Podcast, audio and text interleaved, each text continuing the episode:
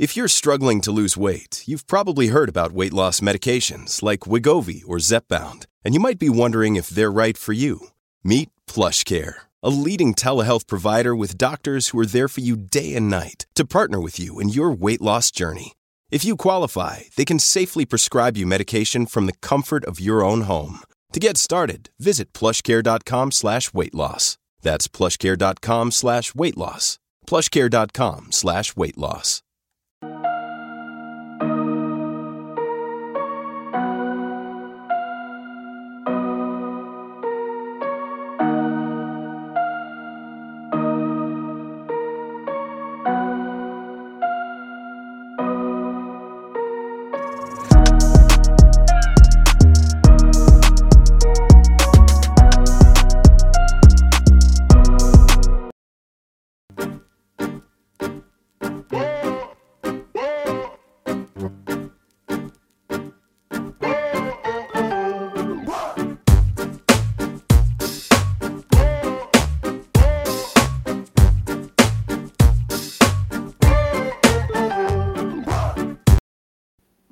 What's up, everybody? Welcome to Blackballed. When I was in my 30s, I guess, um, I was at a party and I did what I thought was a big line of blow, but it turned out it was a line of meth. and I was like up for three days. During which there was one point where I found myself in the kitchen and I know I had been there for a long time. And the reason why I was there is because I was negotiating with these tiny little things. They look like just blurs, blobs. I don't know, little furry things or something. They weren't really all that clear. Um, of go, I had to go to the bathroom, but they were there, sort of impeding me. And the understanding I had with them is that we hadn't negotiated a way for me to go to the bathroom yet. Which brings me to the reason why our next two guests are here. They are uh, people who worked alongside John McAfee.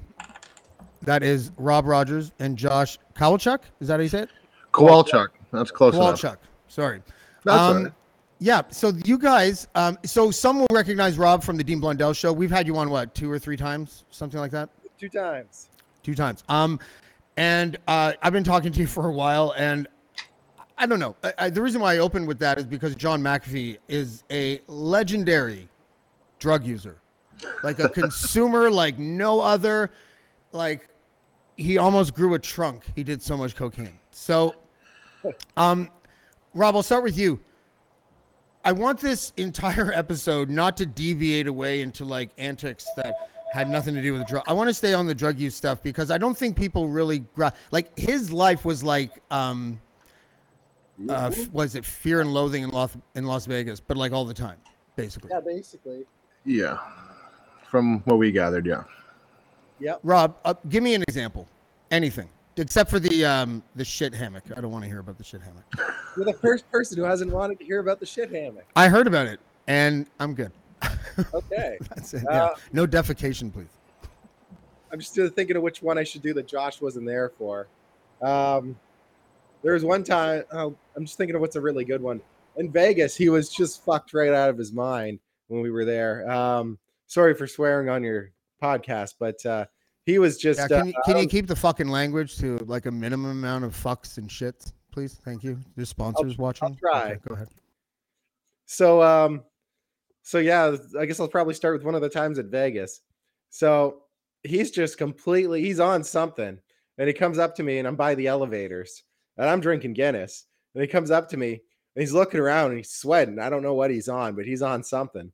And he just stares me straight in the eye and he goes, "Have you ever wanted to just fuck every single living thing that you've ever seen before?" And then I'm just like, "What the heck? No, no, I haven't." Well, I could have handled that question. He walked I away. totally could have. That one was pretty weird. It was one of those things where if you saw it, you'd uh, you Yeah, and that uppers. So he liked uppers, basically. He liked a little bit of everything. Um, if um, here, I, so two experiences that I can recall that definitely stand out in uh, this aspect. So, um, I, I, uh, we had to get into the office at around 9 a.m. I think was when we had to clock in 9:30, something like that. And uh, so we show up, and this was we we you know we're told John's in town, so you know come you know, don't dress like a slob. You know, come in. Okay, you know, we, you know, we, we, our job usually consisted of us just sitting at a desk in front of a bunch of computer screens and a bunch of boards and stuff all over the place. And I had a laser cutter beside me we used for development as well. But so I'm sitting there doing my work, and I'm, you know, I want, I'm expecting, um, you know, uh, this this would have been, I think, the fourth time or third time I met John when this occasion happened, and um, we. So I'm sitting at my desk like I normally do, doing my thing. And uh, you know, here comes the here comes the convoy of John, and uh, you know, John Poole comes in first. That was his security guard. This really great guy. Yeah. Um, and uh, John comes in following him, and you know, you, you expect a guy who's you know worth couple million dollars or you know more. You know, you you sell in you sell your product to Intel for four hundred million dollars. You know, you think you'd show up at a you know at your new company wearing more than mustard stained uh, sweatpants and sweatshirt, like just gray, like you know, like traditional gray, dirty looking, just disgusting, right? And it's like holy shit. And he comes in and he walks in through the door and he's shaking, shaking, and I'm like, like I kind of watching him, right? And I, I don't know when I should. John Poole and the people are talking to him a little bit, and like, yo, John, everything all right? Everything okay? And he's was like, oh yeah, just hold on. He reaches into his pocket and pulls out a little thing of tinfoil and opens it up, and he's shaking, shaking like just crazy. And I'm like, okay, and like everything all right? Can I get you some water? He doesn't say nothing, and he uh, takes this tinfoil and just bah, right in his face. It, it looked like blow, it looked like coke, some sort of white powder. I don't know what. Mm. But immediately uh, after that, shaking stops. He goes over to the fridge, okay, because uh, we, you know, our our office had fancy tastes and uh, John was no different. So that's and this is like 9:30 in the morning. He then proceeds to have eight shots of Patron Silver, and probably not just an ounce shot, but like boom, boom, boom, right? And then shaking kind of stopped, and he's like, "Okay, I'm ready. Now I'm ready to have smokes." And that was another thing. He was always smoking all the time. I, I smoke as well, but um, he's not not not like John McAfee smokes. But, Christopher uh, Christopher Hitchens used to say that smoking was like the slut of addi- of addictions because it goes with everything. If you want sex, you want to smoke afterwards. If you want to drink, you want to smoke. You want coke, you want to smoke. You want anything, and it's, so it's like the life of the party. The cigarette. That's beers and so smokes. I know yeah. what you mean.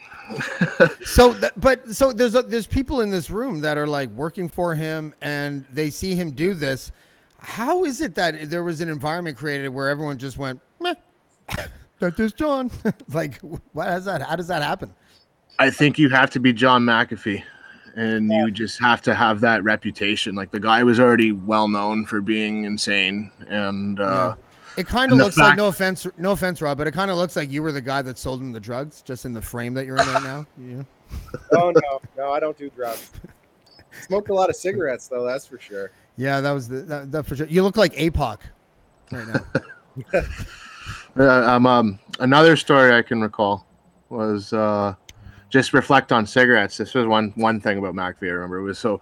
It was an important day. This was at like if um, the company we were working for was heavily involved involved with Bitcoin as well, and we we had North America's largest Bitcoin operation going at one point. And John, he's you know he's the the captain of this ship, if you will, and uh, he shows up at the office again. Right, you could tell he's already fucked up. It's in the morning, you know I th- this was a day when we had investors over, right? Like there was like big money in the room. Okay, so like these guys, like I was told, like wear a dress shirt, which is never. I don't like dress shirts. I don't like ties. I don't like that shit. I look at how I'm dressed right now. For fuck's sakes, this is this is just how I wear every day. I don't. I dress to be comfortable. I don't.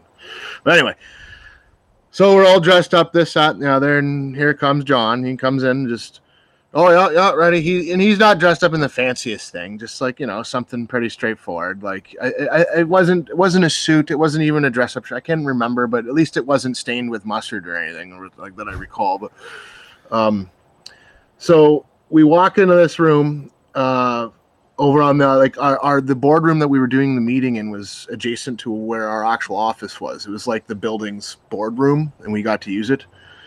And so inside this room you know, there's probably at least thirty thousand dollars in suits sitting around the table, You know, so lots of people, like lots of big money, right?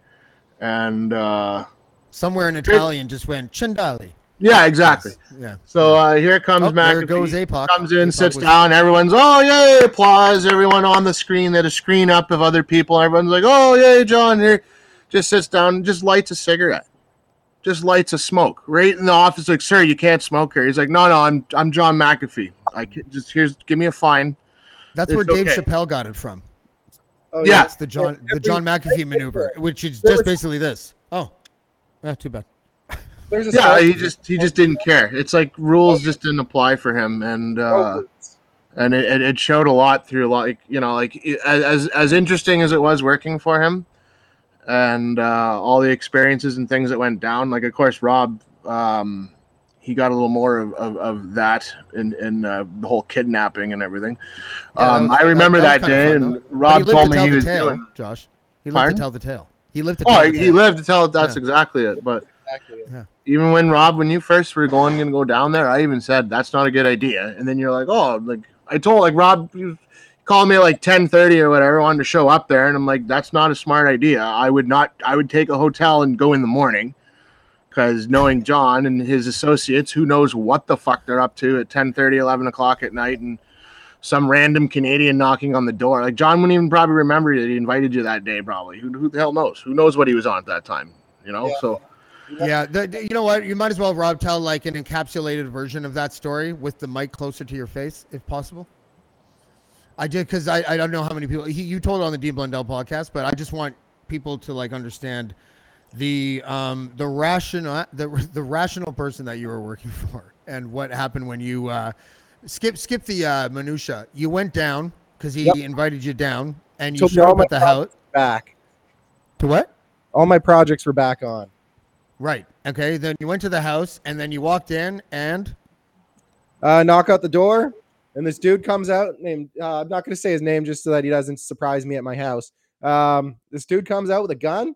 He grabs it off a table, I think, or it was in a holster. He had that gun in like two seconds flat after he came down the stairs, and he just runs towards the door. He opens it up.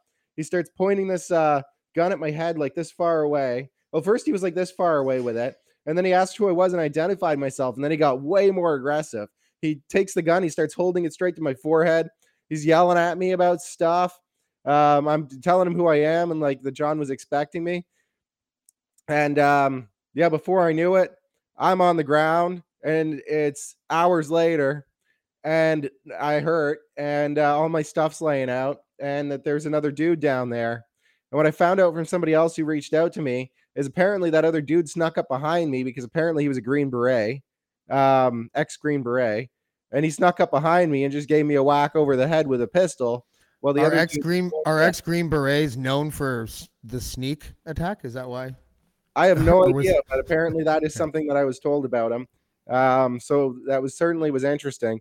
And anyways, I ended up with my ass kicked. And uh, when I'm on the ground, Jimmy's on my back, holding a gun to my head at the back, telling me about how he hasn't. Oh, I shouldn't have said his name. Telling me about how he hasn't seen um, seen brains on concrete in years, and he was really itching to see it, and that it looked like some sort of pasta. And I guess he was in the Navy before, and he was just really itching to shoot someone. Yeah, Uh, don't worry about saying his name. In the world, in the whole world, there's a big pool of Jimmys. It'll be fine. Perfect. So then the other guy goes in the Jimmy sends the other guy with me into the Jeep I was renting. To I think he drove and I ended up the passenger, but it might have been the other way around. And uh, actually, I think I, I can't even quite recall. I just remember my head really hurt. But anyways, he told me uh, before I got in the vehicle that if uh, I left, I would be shot. And uh, that was when I really started panicking a lot more.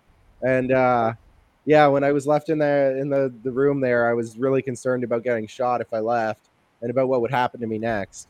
Uh, and you weren't like ever like, I'm just here to do some coding, dude. What's up? Like, like you know, you're pleased for like they didn't give you any indication why they were treating you this way. You know, Um, oh yeah, they said something about a campaign of freedom in the ocean for the guy who was in the, the vehicle with me, and that was what Hmm. really rubbed me the wrong way because it suddenly made sense why John told me to pack all the clothes I own and get down as fast as possible, uh, because he was going to do something involving his yacht and me, and I was probably not going to be able to leave after the point that I left that room and got on. ton of speculation. Though. Well, not You so know what I much if you look at Twitter because he went and uh, had his campaign of freedom where he uh, ran for president in the ocean. And uh, there was another person that he kidnapped named Jonah Lynn, and she got away. Um, it, she got away when uh, the, he stopped off at one of the islands. Oh, He had cell phone Really? jammers too. is that he went to pr- he went to prison for killing his neighbor in overseas or something, didn't he? Nope, he got away with that.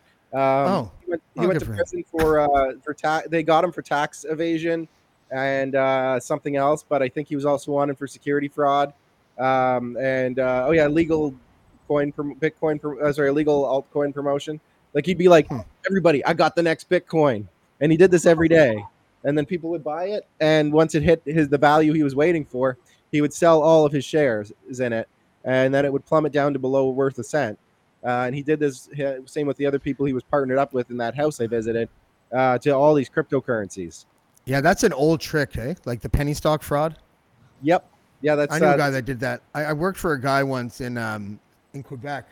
I met him when I fraudulently applied for a job as a radio programmer, even though I had never ever worked in the radio industry once in my, in my life. And um, the guy was like, "Well, what's your experience?" And I'm like, "Well, I just uh, I just wrote a dating website.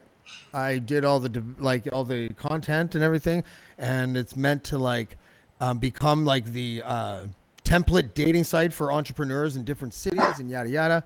And then all of a sudden, this guy comes out from like behind this curtain. This blonde, he looks like a surfer dude.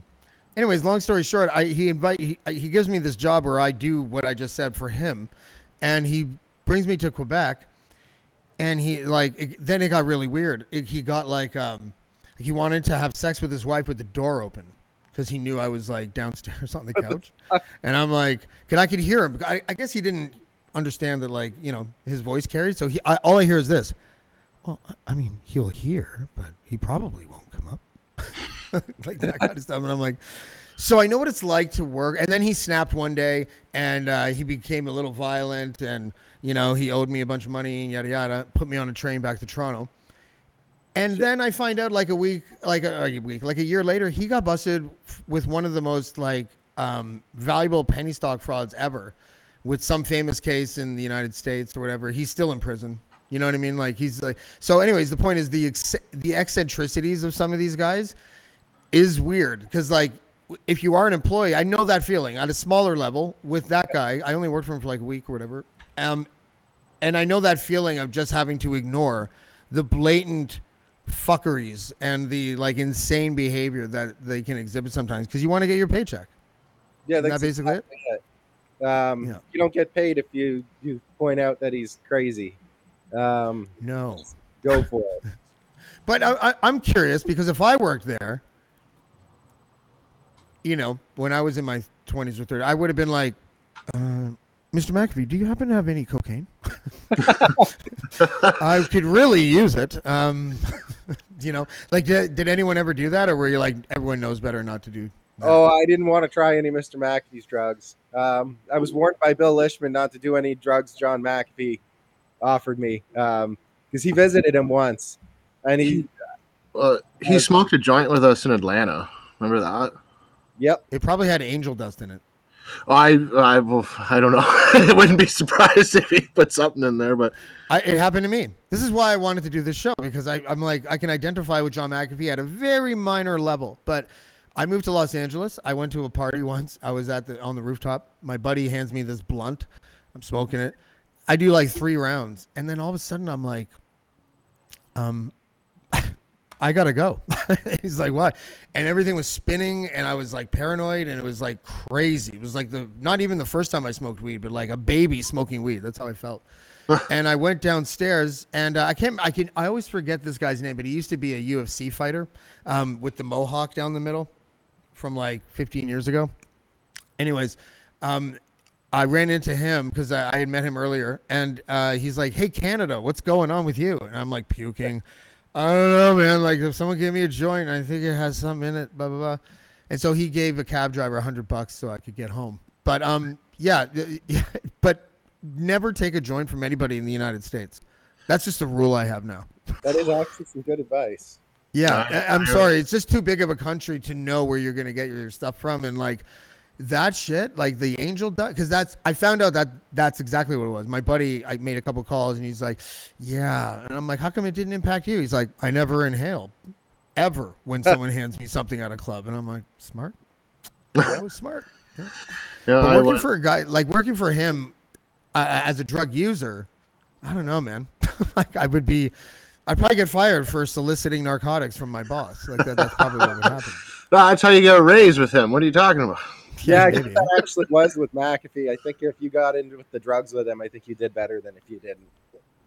Jesus Christ, it's win-win. Yeah, Sort yeah. Well, it was, it was, I don't know. it I had lots of work to do, so the last thing I wanted to do was get hooked on some of McAfee's drugs. I'm sure they're really Well, powerful. did you guys? You guys don't have to say anything if you don't want to. I don't know if you have like whatever, but like, do you guys ever like? Are you drug users? Do you like just smoke weed? Da, da, da? Like, is there We any? do- weed, can you I not quit. say? Do you have probation officers? You know, Josh, I'm looking at you.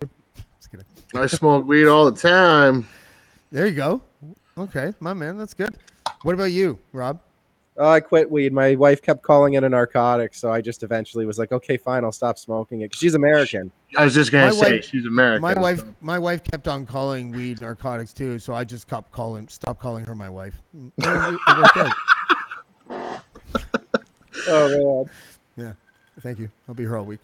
That was good. That was good. Yeah. Um, listen, did he ever do psychedelics? Because that's really kind of what I'm interested in as a Oh user yeah, now. he gave me the most ridiculous stories about psychedelics. Ever. Okay, I, I need to excite. I need. Uh, who wants to go first? Josh. Josh, you go first. If you I recall psychedelic one ones. time. Uh, so we worked at uh, we were in Durham, North Carolina, at the Durham Bulls uh, arena. That's where we were in the very top of that building. That's where our office was, and uh, not far from there, on the other side of the ballpark, there was this little restaurant called Tobacco Road, and uh, it was a good little good little place. They made uh they didn't know what a Caesar was, but they were able to improvise and make it work, which was good. But because that's a Canadian thing, right? You'd see, I want a Caesar, and they're like, what? But Bloody Mary is what they refer it to now. Bloody Mary with vodka, and that you know that's you spicy. That's what you guys say that, and they can pull it off. But they had some good food there, and uh, one of the times that McAfee was down, we were going to Tobacco Road to get pick up some food, and he decided to come for the walk. It was him uh, one of uh, there was i'm not going to mention her name but there was a young girl that worked or young lady i should say who worked with the company. She um she kind of got involved on sketchy terms in the first place but that's i'm going to leave it at that. And uh she, i think she at the time i think she was 27 years old um anyway from what i understand um she she came along with us and it was during this walk where McAfee told me about when he tried, I think it was ayahuasca. Is that how you pronounce that, right? Yeah, something like that, like ayahuasca. Yeah. Yeah. Yeah. So So, I'm just gonna pop in for to answer questions like that. Go ahead. yeah, no, that's perfect. That's great because uh, I need someone with experience. So to, to help me. so anyway, um, on the way there, he's like, "Oh, I," he's like, "Oh, this." He's like, "You guys got to try ayahuasca sometime," and this, that, and the other, and I think he was more directing this conversation towards the 27 year old girl because I'm pretty sure, well, if you didn't sleep with her already, I think that's kind of what this whole conversation was getting around. Like he was already fucked up on something before before we left the office building, but um, going on about it, he was just talking about his experiences with it, and uh, you go into like a sweat lodge type thing or something, and you you pour it on the water and uh, and and you chew on this stuff, and then you're fucked up for like two days, and you have to throw up, and if you don't throw up, you can go to the hospital for like to getting poisoned or something. I don't fucking know. Yeah, there's something in the tea. It's like some sort of tobacco tea or something like that that they or an extract or something like that that they give you along with it. There's a second liquid, and I am not. I, I could be getting this wrong, um, so don't hit me with email. You don't know anything about ayahuasca culture, dude. But because you know I don't. Um, but there is two things that they take, and you are, and some people have the shits for like hours. Yeah, That's what he said. Actually, he did. He actually was shitting Oh. himself. He woke up all fucked up in a puddle of his own shit, and uh, just kind of uh, brushed it off and went back to. And I think he did it the next day again too. That's what I think he, said. He, he did it for like a month it- He just brushed it off. He just brushed the shit off his bed. That's it. Just brushed. I just shot him. well, I don't know. I, my, my, like just just from how he said, from the way he put it, he kind of just got up, like he woke up in a pile of shit and pissed. Like he pissed and shit himself, and just kind of woke up and just He probably woke up and was like, "Oh, I must be under the hammock." it's my turn today. yeah. Okay. but no, I, I know he definitely liked all sorts of drugs. Like, um, You know what's funny about ayahuasca though is that a lot of uh, people who are addicted to other things like cocaine or something like that will do an ayahuasca trip to sort of reset them and sort of prep them for their you know path along sobriety or whatever. And then he does it and probably is just like, wow, that was rough that ayahuasca. Let's fucking, you know, chase that with an eight ball. Jesus Christ. and then he just do it. Yeah, apparently he did it for like he stayed there for like a month or two. He was just getting fucked up all the time on this. But yeah, I, I think he mentioned that he did say. Now that you mention it, he did say something about like uh, when you you're supposed to do this to clear your soul and and and or whatever. Like you like like to before you pure purify yourself or whatever. But I think he just went and like like anything John would do. You know, he'd take it to the extreme, and and now it's not. Um, now it now it's not good anymore. you know. Do you, do you know if he did it? Because a lot of times people do it with like this little communal thing where Yes. they all sort of Yeah, it was some. There was some. Um, I think, if I recall, I think he said it was in Guyana. Yeah, maybe somewhere like that. Um, Something like the that, reason why I asked, the reason why I asked is because all of the people that usually go there, I mean, there's some newbies, but usually the newbie goes with like their veteran friend who's done this before. It would be hilarious to see John McAfee invade the space with that type of vibe. You know what I mean? Because like it was like what I used to throw raves way back in the day, and I and I remember people thinking things like, um, "Oh, the rave scene is about to collapse." So how do you know? Because I see like like hitting on girls that don't like it. And you're like, "Oh, culture's over." you know what I mean? Like there was always the one guy after a while when there was none before. John McAfee at an ayahuasca retreat is the most funniest thing I can think of. You know. Oh, I, I don't even know. I, I guarantee it would have been probably really funny for everyone but the people at the retreat. Yeah. For a while, anyway. That's what would be funny about it. It was really How- at their expense, the laugh. Right? Oh, how many how many shit stained chucking sheets you want to change in a week? I gotta say, my answer is none. You know. yeah, I'm gonna go with a big zero on that one. But if you're gonna work at an ayahuasca retreat, then you're literally like in the interview, they're like, "Do you have a problem cleaning uh, Yeah, no fecal matter?" You do. I'm sorry. I'm sorry. This is not the job for you, Rob and Josh. Um, no, I I wouldn't take that job. Hi, I'm Steve Yerko. And I'm Tara Sands. Now available from Maji Media is our new podcast, Four Kids Flashback. Four Kids is the company who brought you the English dub of Pokemon in the late 90s and so many other shows like Yu Gi Oh!, Shaman King, Teenage Mutant Ninja Turtles, Kirby, the infamous One Piece dub, and so many more.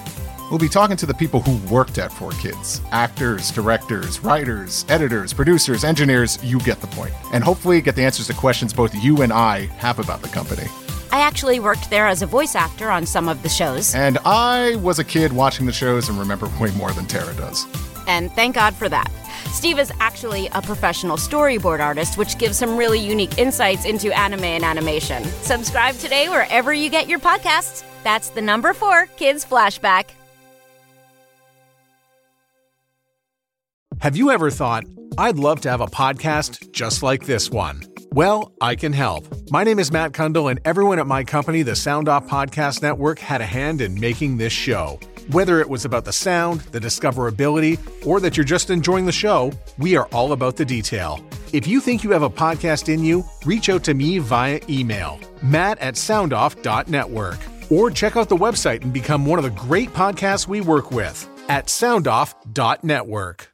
Um, the uh, the psychedelic part again i- is one of those things that makes me feel like like this guy didn't have the ability to reset.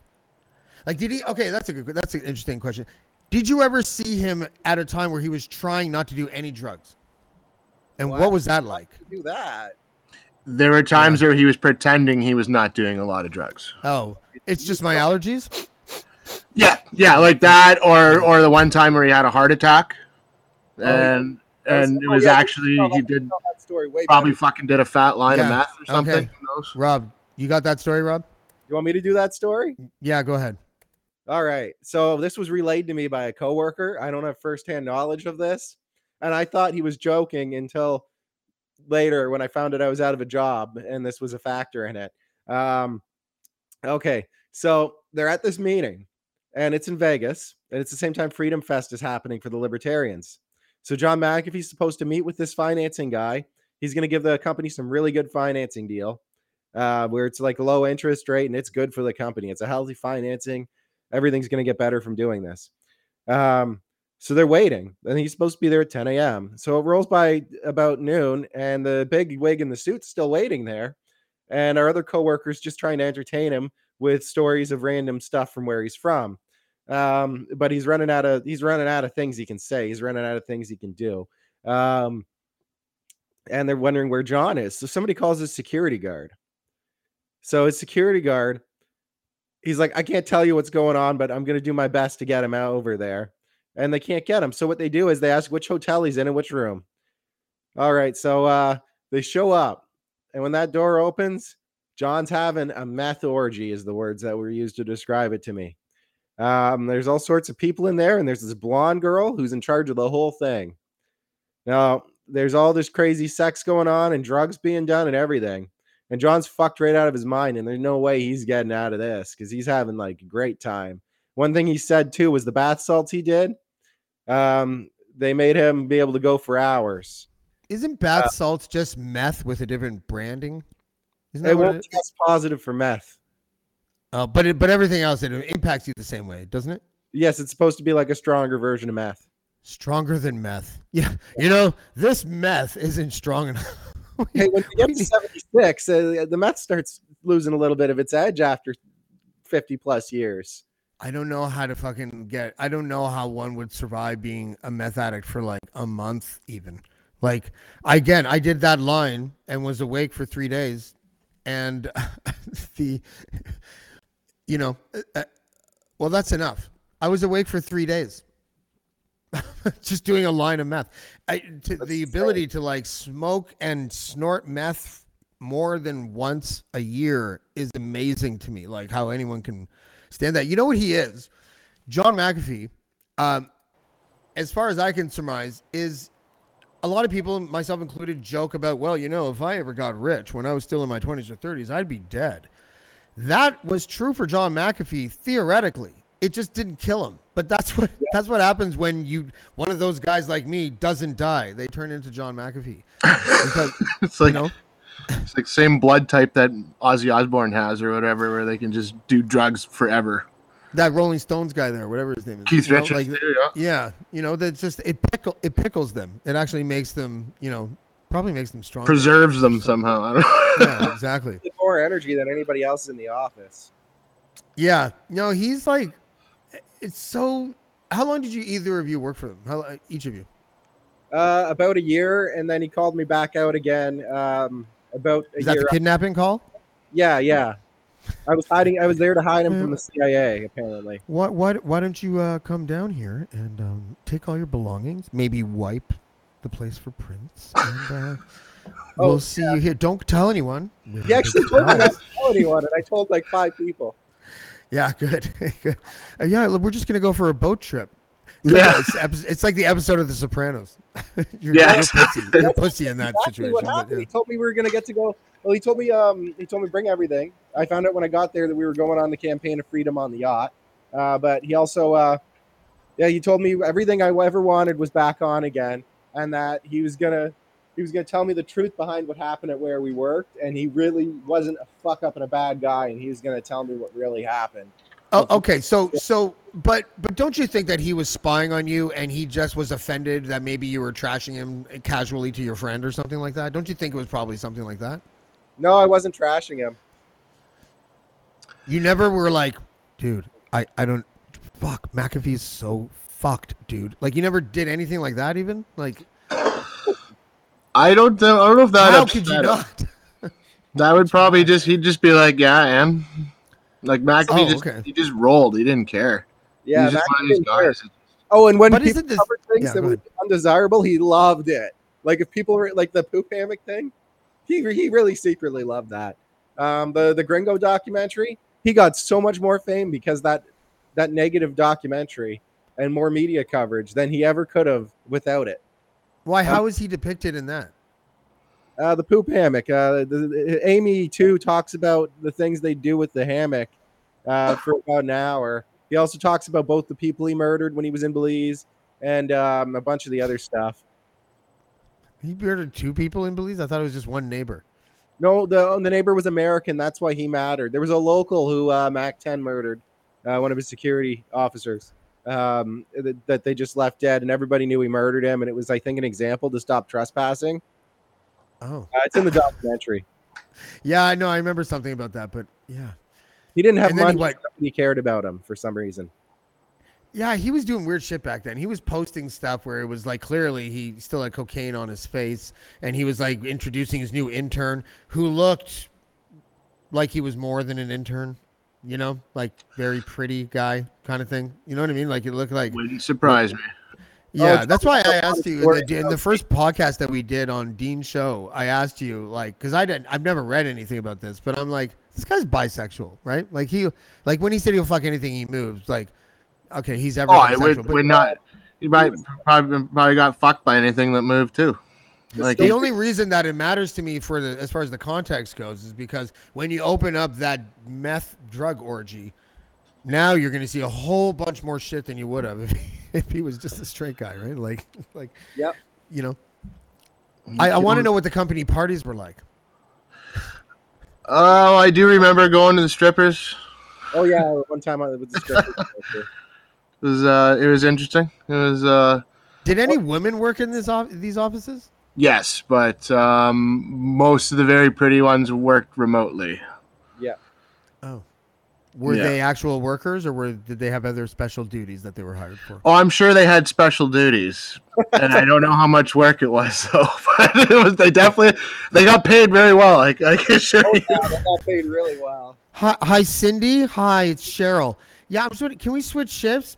Okay. Yeah. Yes, it's the hammock shift, but wait, I'm gonna give you. You know what I mean? Imagine negotiating that shit. Oh, Oh. man, you know one thing I can at least like pat myself on the back for is that for all the drug stories that I have, I don't have anything that involves like my bodily functions being you know unleashed on any unsuspecting human being, which would just make me want to die. You know, like this guy seems like he like uh, the rare combination of like I will risk everything all the time and be eccentric as fuck, and also um I don't care at all. That was pretty much it. That was it. Like he uh he just did whatever he wanted. Like you know, like I know like like whatever. And if you were a friend of him, from what I understood, like, you know, a good tight with him, like the guy took it like here, just take take my airplane, go fly it, then crashes and dies. Yep. Oh well. what? What? Yep. Wait, hold on.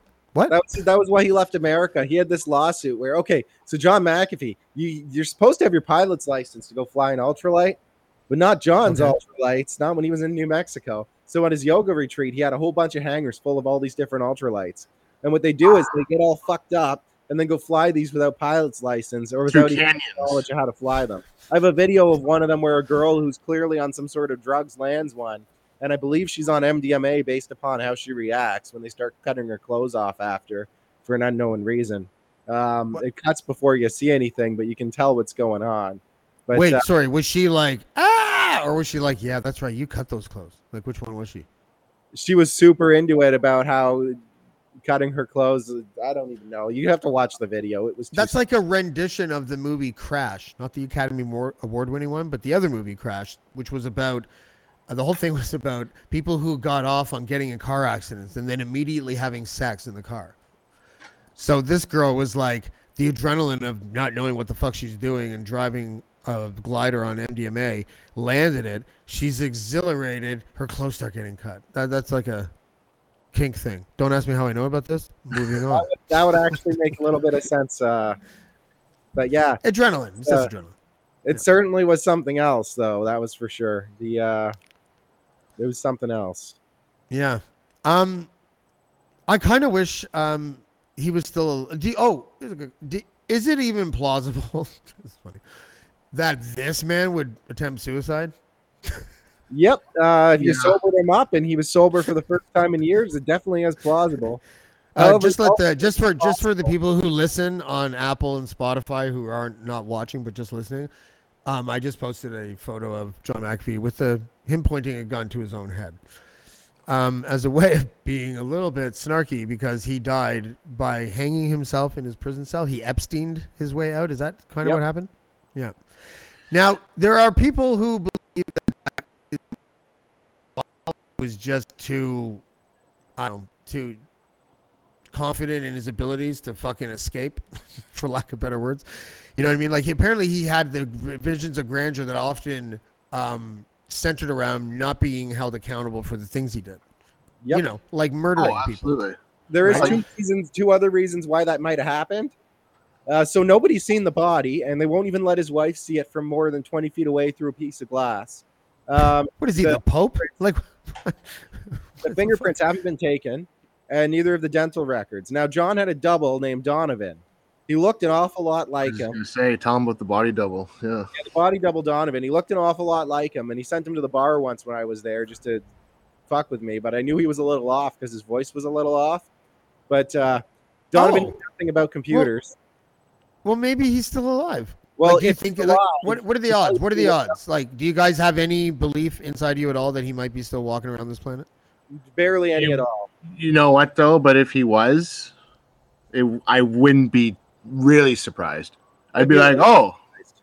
I, I, I, you would, I would definitely be scared if I was you, Ro. Ro.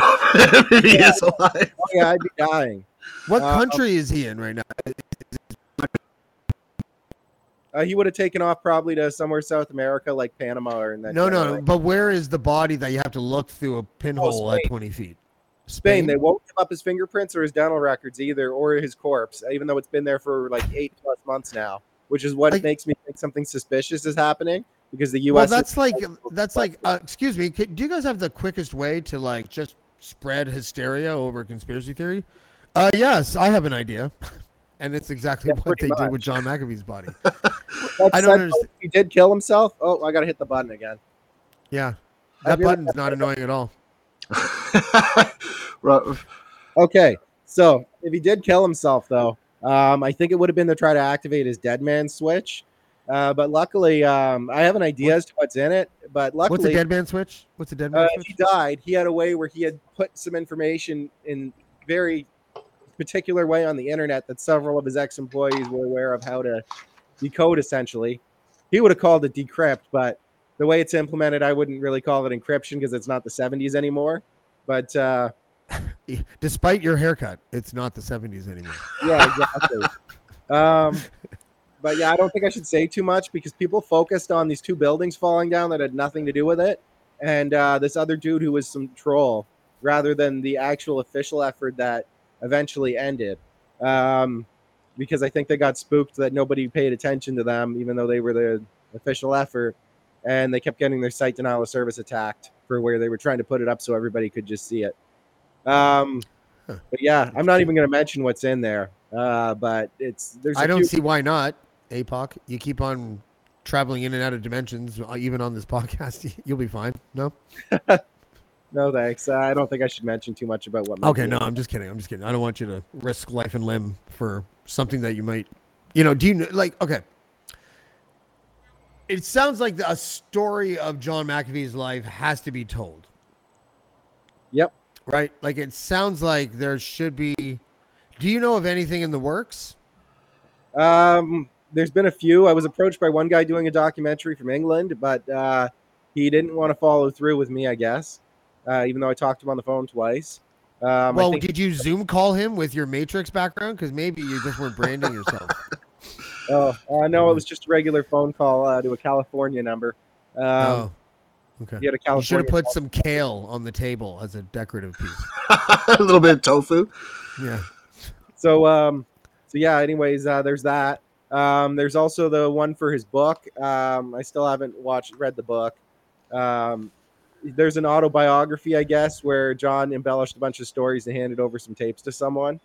Um all of his stories are different throughout every rendition of them, which kind of makes me think most of his stories were not fully accurate or truthful. Yeah, I know people like that. Like, uh, I, I think I actually, I actually used to be a person like that. I just wanted people to be entertained, right? Like, like that. My motivation wasn't St. Louis sinister. is different for what What's happened to Lewis when he did too much acid. The only thing that's common is that he let a talking drive dog drive his car. That's the only thing they all have in common. I, I, I'm going to tell you something. I don't believe people when they say shit like that about psychedelics. Like, like when I said that thing about meth, I, I, I hope I conveyed the obvious, which is that meth is like something that invades your brain in ways that like cannot even be explained, and it's it's a psychological mind game. And so you, you try to retell the story as best you can, but you all, I always do it like this. Okay, I know how it sounds, and I'm never going to do this drug again because of this, but here we go. But psychedelics, I've done hundreds of times. Okay, shrooms, peyote once, um, acid lots, and even if I did like six double blotters or something crazy like that, I have never ever like hallucinated things out of thin air. The hallucinogenics, especially with things like shrooms and acid, is like it's uh it's a way it's the way that the drug sort of like in, makes your brain interpret the way that life or light like fractures and stuff like that. And that's why with shrooms especially if you look at a light and then look away and close your eyes you can see whatever pattern the light was making over here with your eyes closed. And then when you open your eyes you understand that the reason why the tree is being kind of weird and wavy in the distance is because the lens that you're looking through is impacted at the lens level. And that's why. It's the light on your eyes that's making everything in the distance and in the foreground kind of go wobbly. But for it to invent things out of thin air, dogs that are literally driving cars, yeah, that's bullshit. when people say stuff like that, most of the time it's bullshit. That's what I thought too. It sounded a little too coherent for hallucination. One time when I was younger, I may have dabbled and I may have watched a wall breathe, but I heard it as well, which was kind of. Yeah, well, that's still that that that is something I would say I would say is like fairly typical. Mine was carpet fibers. You know, Really? same shit. They would wave.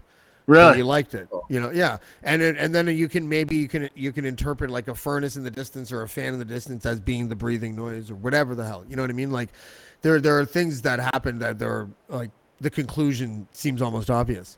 Yeah. Dogs driving cars would No, I don't know require about an enormous amount of life fractures happening simultaneously when you turn over like this. I think that blurb was a dog. It was a dog, and then you convince yourself. It, They maybe mix them all together. Hmm, Who knows? it offends me as a drug connoisseur when people do that. Like, just tell me what the drug really did. Like, why do you want a hero cookie for being as the most fucked up guy ever? You know, I Think think he about it. thought it gave him more street cred. One thing about McAfee is anything that he thought gave him street cred, he uh he was totally into and just did went went as hard as he could into it. Uh, yeah, that a lot of guy, a lot of public self-made people are like that because they want. uh They get Trump was like that, or is he, they? They rely on the c- perception of the image more so than who they really are as people. Just So uh, if, if John McAfee is like, I did so much acid, man, that a fucking dog drove me home that night. People be like, oh, that's just John McAfee. You know, like that's part of his brand, right? I think. Yeah. no, I'm. Uh, uh, what was I gonna say? I was gonna say something here. Um, I got sidetracked. Oh, remember when Yeah. he was going on about how only a strong, proud black man like himself could play him in the movie, and that only Sam Yeah, I remember that. Could play him, and then Yeah, like, that's another. Like, I mean, is that like a is that a reference to his penis? Was he making a joke? Like, what? What is no, that? Two months straight, he was going on about how he was black, and he filmed a video with his wife where the N word might have been used, and uh, it made the shareholders really upset, and they started messaging on the dis- discussion board all about how angry they were about John's choice of word. He probably just Uh, wanted to say the word with impunity. I know that my um, my friend's mother, who used to live across the street where I, where I am now, um, she messaged him because she had him on Facebook. She messaged him said, "Oh my, my my my my old neighbor Josh is working for you," and he replied with, "Oh yeah, Josh, I the Canadian guy. Yeah, I fed him to my dogs. That was something that he." ju- ju- Just, just, just to get, just to get a rise out of anyone, right? You know, she's an older lady too, so. Yeah. But just, Wow. just, just an idea of just, I don't know. He, he liked to get a shock out of people, I guess. It'd be funny if she was like, Josh, I talked to your lovely boss and he said that he was feeding you God. I'm glad Yeah. you're going to church on Sunday. Hallelujah. Was he a believer in that? Was he a believer in God? Or was he like in a because I figured he would either state I'm an atheist or I I believe in God. Like he would state it. He believed I he was God. He what?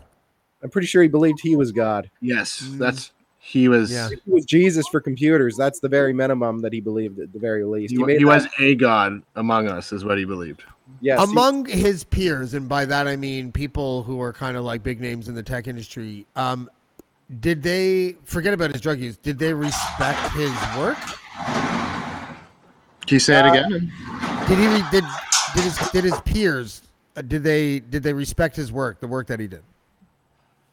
Oh, I think in his prime, I think he was a genius. I think he was very smart.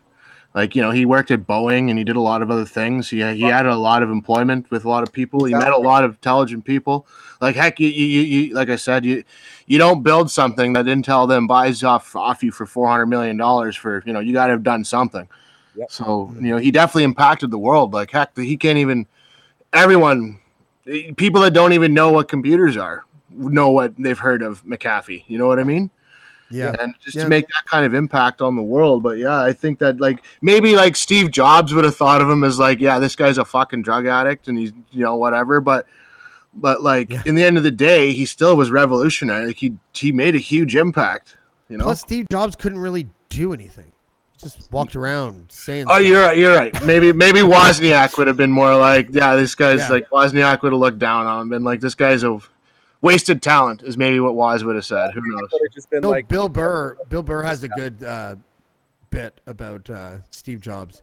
He's like, uh, I hate it when they give Steve Jobs his, his due, his credit. What the fuck did he do? He just walked into rooms with people that were smarter than him and were like, I want all my music this big. Do it. and walked out. you know, like it didn't feel like he had any technical skill. He like he was just like a spokesperson. Uh, to be honest, his quality control was interesting. Like there's stories of him destroying lots of prototypes of things just to see how they'd break, so he could complain about them. Like the first time they gave him the iPod prototype, he put it in his fish tank and watched it bubble, and then said, "You see, I told you it was too big. There's still air in it." Um, wow. So that's something. Uh, one of the Mac laptops, uh, they removed some of the screws in one of the newer revisions, so he smashed it to pieces, um, just to show it would crack where he thought it would crack.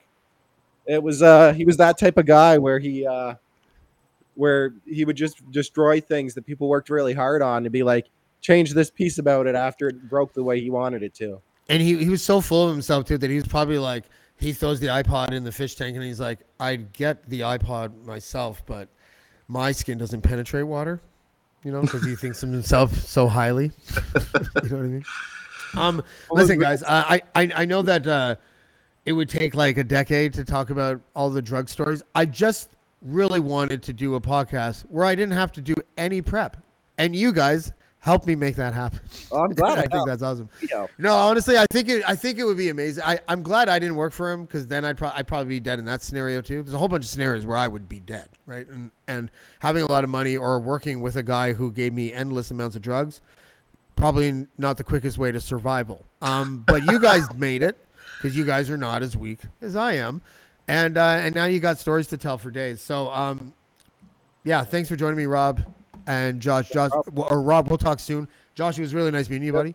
Likewise. And, uh, yeah, and thank you for coming. And uh, yeah, Very we'll be in touch. Go ahead, Rob. What's up? link to the movie website, the John McAfee movie.com. Oh, you have that URL? Yep. Okay, why do you have that URL? I, I, I fed you the softball before, but you never decided to take it, so I didn't want to pursue it. Oh, I bought I bought all of the John McAfee related movie URLs, even ones that are for other people's movies that I knew would be made into a movie one day. Are you doing that to sell them to the studios, or are you doing that so that you can make a movie? It's my domain name. No, I'm if you uh, if somebody wants to offer me like 50 grand for it, they can have it. Um, but I want a lot of money for it. Um. Well, good luck in that endeavor. That's a lot of hard work you put into that. hey, I, I, I, I spent like a good several hours making that bad movie I made. I really wanted to, I really want to do something with it one day. But uh, Listen, maybe you will, dude. Um, I, I think it'd be dope because the best stories come from the people that no one knows about, and and you know, th- you guys are we would fit that description in this particular scenario, and those are the best stories. The best stories are from the people that like aren't in the public eye that that work with people in the public eye that are shit shows. And it's funny that you said earlier about you guys went to go see the Durham Bulls play because before that, when I was thinking about the mustard on the shirt, the first thought that came to my mind was the fuzz on the on the shower sandals. and how um, in that movie Kevin Costner says to, I think it's Timothy Robbins or whatever. It's like you got you got you got fuzz, you got uh, what do they what do you call it? Uh, fungus on your shower shoes. He's like, so? He's like, you're not in the show. Once you're in the show and you win 20 games, then you can have fungus on your shower shoes. And in that scenario, McAfee, well, he's the shower shoe. That's what I think is funny about him. The mustard sweater. Yeah, exactly. That's exactly right. forget about the Okay. shit pants when he pi- shit his pants. I don't know what drugs he was doing the night before. Oh, one time he comes into the office and he's got a suit for the upper half, and then the lower half's a tracksuit with gray pants. And Yeah. he shit his pants at some point. And uh, nobody wanted to be near him but me. That one was uh, quite the experience. Also, very curious why you were the only one that wanted to be near him. Uh, he was buying me. He bought me all I could. Some questions. He bought me Pardon so me, much Rob? food. Oh, he bought me so much food. It wasn't even funny. So he bought you so much food, and based on that, you were like, you know what? He does smell like shit because he shit his pants, but I will stay near him as and, and close by him because he bought me food. That You know what? I was a loyal employee. I just knew not to do drugs with him, and I knew that if I was loyal, maybe it would work out for me. But uh, it really didn't, as much as it should have. Honestly, made a decision to not walk away from what you make you would make him feel bad? Well, everybody else was staying away from him, and one of the coworkers we worked with, she was all like going on about the emperor's new clothes, and I was just like, eh. Could you could you smell shit? "Oh yeah, he smelled horrible. I don't think he even showered either. He might even had shit his pants the night before." I don't know if you are just the nicest guy ever. Like I didn't want to make him feel bad because he smelled like feces. Well, nobody Or if you just over strategize that particular situation and maybe like, you know, I don't have to sit here and smell feces. Plus, I can say something polite and walk away. and I kind of wanted to hear him out. I would be very distracted by the smell of poo. I gotta. I'm just saying. All right, guys. Uh, Josh, Rob, uh, Rob, we'll talk soon. Josh, nice meeting you, buddy. Thank you guys for the stories and thank you for coming out. Um, having us out. yeah, I could have. Uh, I. I can't get past that last one. Uh, yes, yes. Oh, the feces smell was just awful. It was terrible. Did you um, move away so you didn't smell his feces? Oh no, no, no! I stayed right where I was. It just seemed like the smart thing to do. Um, yeah, I, I the things that people do for, and, and I'm not really cutting up, Rob. I, I'm projecting my own aversion from anything that has to do with other people's bodily functions. But um, I, but yeah, working for someone who's like that is is like another job on top of the job that you already have. You know, you got to know their idiosyncrasies. It would be helpful if you knew what drug they were on. Is he on cocaine? Oh, MDMA. Oh, that's a totally different approach. I think you guys need to like let me handle this. Um, but big thanks to uh, Rob Rogers and Josh Kowalchuk for coming on uh, to tell us those stories. On Thursday, we have from I consider a legendary sort of Toronto band, God Made Me Funky. Uh, their frontman, Fat Al. I think I've known Fat Al for about 20 years. he is dope. Um, and uh, yeah, we'll be on to, to talk shop, to talk what music industry was like, uh, how it sort of pivoted and transitioned during the pandemic. And yeah, so we'll see you then tomorrow, one o'clock. Thanks for watching Blackballed.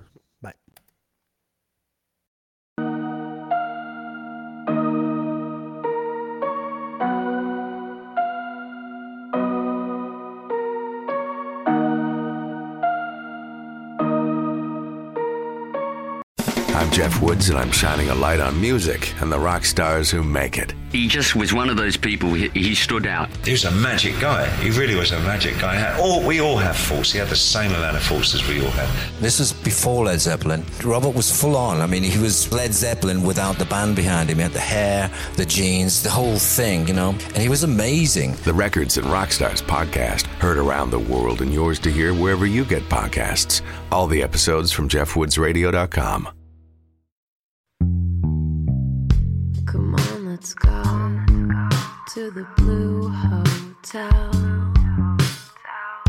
I wanna live at the Blue Hotel. The podcast that goes everywhere the imagination dares. It's for the open minded, the pleasure seeker. It's Jeff Woods with the new podcast about relationships and sexuality, theme based with special guests, the Blue Hotel Hotline, and every episode climaxes with an adult bedtime story.